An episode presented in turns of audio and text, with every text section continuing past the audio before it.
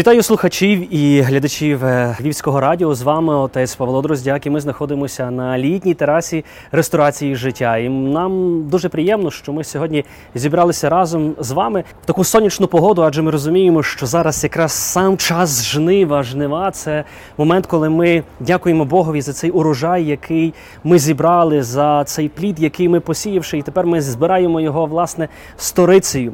Усе пахне і усе має свій запах, так як і людська душа, вона також пахне, вона має свій запах. Чому? Тому що Господь сотворив людину на свій образ і на свою подобу і створив її з чого? Із землі.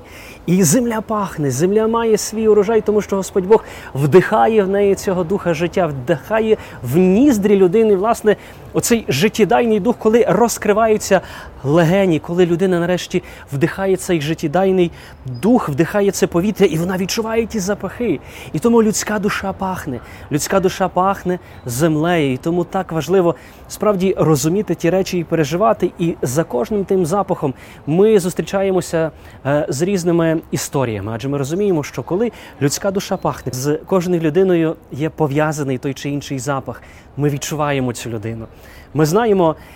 І пригадуємо моменти, коли ми зустрічалися в селі з звичайною жіночкою сільською, яка принесла нам власне цей дзбан молока, і ми чули, як ця жінка пахне молоком. Ми зустрічалися із хліборобом, який щойно власне зібрав цей ворожай і випекли смачний життєдайний хліб. І ми чули, як ця людина пахне хлібом. Знаєте, в нас а, в соборі є один такий Літній чоловік, такий дідусь, а він завжди приходить, він дуже лагідний, дуже усміхнений і дуже вічливий. І в нього є дуже своя важлива особливість. Цей дідусь він пахне деревом. Все дуже просто, все дуже логічно, адже він в своєму помешканні має кухню і він, власне, опалює а, дровами і тому пахне тим деревом. І з тим чоловіком пов'язано дуже багато емоцій, тому що ти пам'ятаєш його запах, пам'ятаєш цей запах цієї деревини, ти пам'ятаєш його доброту, яка була в цьому чоловікові. Тому ми так говоримо багато про те, що вдихаючи в ніздрі цей віддих життя, людина починає відчувати. Відчувати це життя, воно чує, як воно пахне. Апостол Павло. В своєму посланні до коринтян говорив про те, що кожна людина вона є любими і милими пахощами Христовими. Тобто людина пахне Богом. Але людина рівно ж може і не пахнути Богом, тому що ми розуміємо, так як є відчуття власне оцього запаху, є запах, який веде до життя, як каже апостол Павло у посланні до коринтян, а є який запах, який веде до смерті.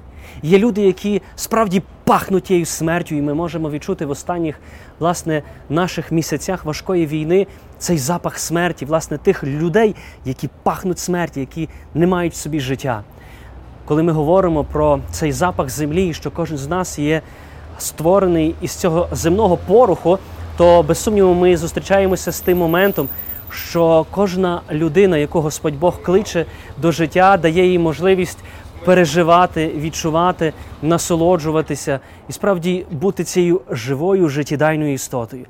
Коли ми в останніх з вами місяцях переживали і спостерігали за долею нашого українського зерна, ми досвідчували про те, як в різний спосіб це зерно має бути вивезене з української землі, і ми дивувалися, яким способом, яким чином власне це зерно може покинути цю українську землю. Адже ми розуміємо, що зерно українське, воно пахне, воно пахне українською душею. Зерно українське, воно пахне людиною, тому що саме людина. Покликала до життя це зерно, саме людина своєю важкою працею, саме людина своїм важким власне, плодом, який вона вклала в цю українську землю, вона викохала це зерно. Вона випросила у Господа Бога справді всіх ласки, благодати. І сьогодні, коли ми говоримо про це українське зерно, ми, можливо, маємо дуже багато зараз тут таких зовнішніх перешкод, які десь так само заважають нам до кінця відчути цей запах цієї української землі як і заважають нам сьогодні, власне, наші окупанти відчути до кінця цей запах. Але наші воїни, вони справді є тим добрим і благородним зерном. Справді, наші воїни вони пахнуть українською землею. Саме наші воїни вони дають нам можливість відчути і пережити оцей запах землі, з якої ми всі є створені. Якщо ми Подивимося, як наші воїни відважно зараз охороняють нашу землю, і вони, власне, споруджують окопи для того, щоб в тих окопах справді в момент найбільшої атаки зберігати, ховати власне своє життя для того, щоб в певний момент. Завдати удару у відповідь, боронячи наш рідний край, це не наче схоже до цього зерна, яке кинуте власне у лоно землі. І це зерно, яке кинуте у лоно землі, воно пахне тією землею. Воно насправді, можливо, вмирає для цього світу, але проростає, щоб дати свої стократні плоди. Саме тому, коли сьогодні весь світ спостерігає за тим моментом, як це українське зерно. Транспортується в інші країни, адже ми розуміємо, що від цього залежить доля багатьох держав. Ми усвідомлюємо, що це зерно пахне Україною, що це зерно пахне українською душею. І тому справді я хочу, щоб кожен з нас відчув, як пахне ця українська душа. Ця українська душа вона пахне тим свіжим, добрим, милим, приємним, зібраним зерном, яке сьогодні дає нам такі гарні стократні плоди. Тому сьогодні. Справді дякуємо Богові. Дякуємо Богові, що дав нам можливість зібрати цей урожай. Дякуємо Богові, що дав нам можливість побачити, якою ціною зберігається урожай, щоб дав нам Господь Бог можливість побачити, скажімо, можливо, як би далеко це зерно не було, як би далеко воно не відходило від наших українських портів, але це зерно пахне Україною, і це зерно пахне кожним українцем.